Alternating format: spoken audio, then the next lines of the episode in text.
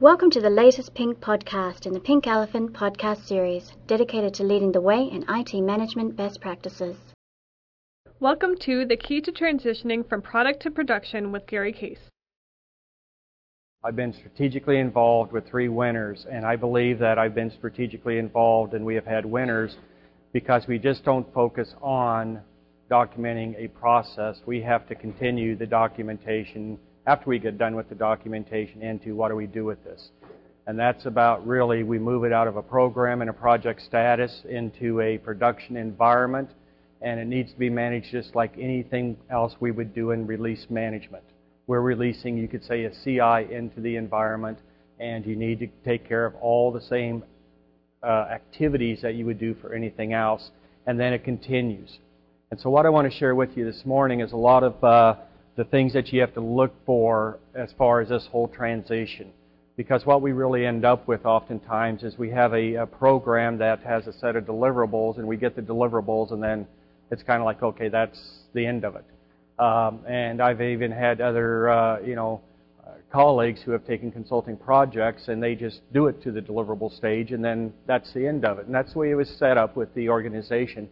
And so I always try to insist that, you know, if we're involved in anything, and you should also ask if you have any external consultants involved in it, don't quit when you get the documentation done. It's much more than that. So in the beginning, you, you, know, you really have a lot going on. We resource this. We spend a lot of money up front looking at it from a program and a project perspective. A project could be a single process that you're going to implement. Okay, that's all you're looking at. But when you start looking at, I'm going to have a three to a five year uh, program that I'm going to be implementing multiple processes, and I'm going to be doing a lot of these in parallel and some in sequential evidence. You need to have really this be a program with a program manager, and then you're going to have multiple projects underneath that project. And with that, you need to go on ahead and also take a look at it. Uh, that uh, you're going to have to have this reporting relationship with all the executive sponsors. You could have process sponsors. You're going to have steering committees. You're going to have your core development team. All of these are in place. We fund these as a part of programs and projects. Okay? But what we don't think about oftentimes is what happens afterwards because really the project will close, the program will shut down because you're done. Hopefully the process owner has not been scared away and they're still around, but you can find them because they're an integral part of what you need to do to move into the production and stay in the production. But really what it comes down into is who owns all of this, okay, afterwards. And it's not a single person. You're going to find out uh, accountability and responsibility is a shared accountability and responsibility as you go through. And I know you've been in any of our sessions and you hear about an ARCI or a RACI, and there's only one accountable person that you could have. And that's true to an extent, but you have to understand where that accountability really lies. So often everybody wants to say the process owner is accountable for the world.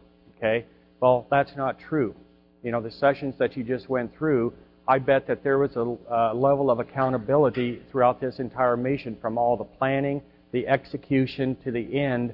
And then let's not forget, do you think that mission stopped when that shuttle landed? How many months, if not years, and maybe still today, they are doing stuff from that mission? They're learning, continuous improvement, identifying changes, identifying ways to improve whatever we do to be more efficient and more effective. The shuttle program, when that particular mission did not stop when they landed, and the same thing has to be there. Now, the one thing I want to talk about, I'm going to go back here a second. When we talk about this kind of a structure uh, and who's out there, you're going to have uh, a couple things from a program, and I just want to say this because I've seen it happen too much.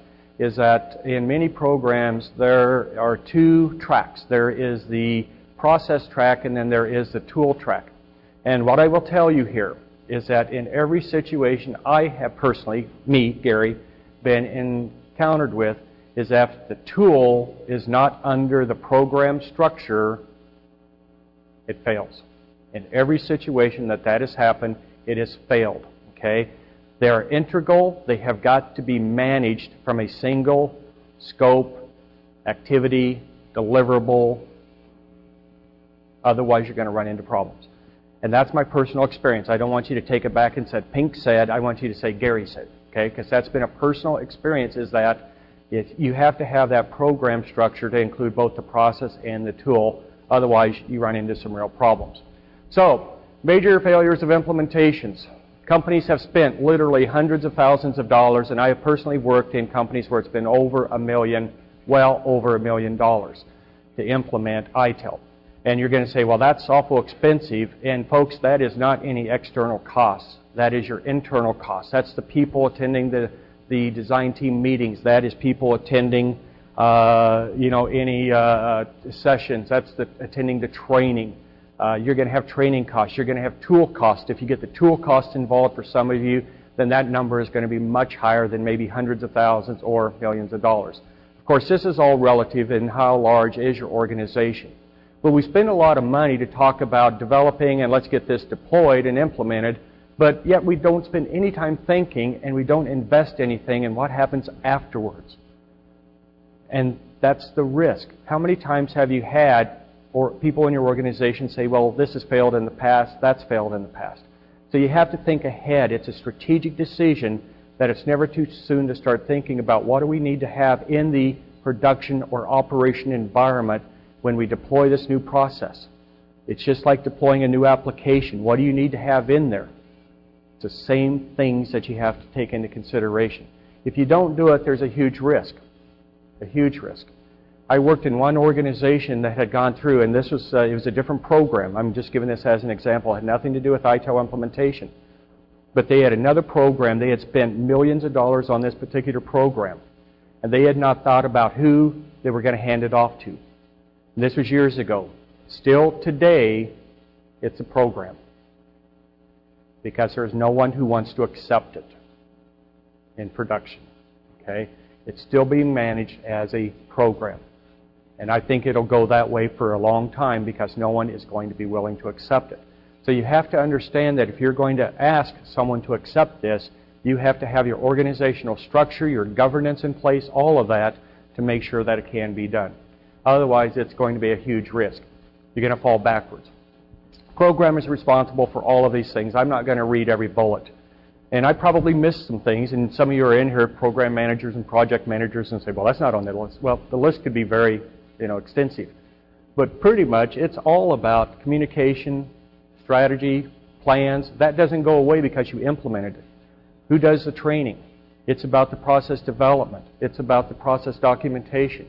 It's about identifying tool requirements. It's about modifying the tools to meet the requirements. It's going to be about making sure all the roles have been not only documented, but we actually have them filled within the organization. And we have a commitment from management that we're actually going to allow people to do what their role says. How many times do you have people out there that, you know, it's like they have a role of being something, a change manager, change coordinator, but it's, well, go fight fires. They don't get a chance. The last bullet, identifying continuous process improvement opportunities, isn't that a post uh, implementation activity? And the answer is absolutely yes, without a doubt. However, your program may run three to five years. You better be defining continuous improvement opportunities as you go through this three to five year program. Uh, chances are when you implement or start developing and implementing your first process, you've already got a lot of ahas that you're going to use when you start rolling out the second phase. But that's a big thing is who owns continuous improvement. It does not happen by accident. It has got to be planned, scheduled, resourced, and driven in the post-implementation activity. So you have a lot of things that really is up there. And guess what?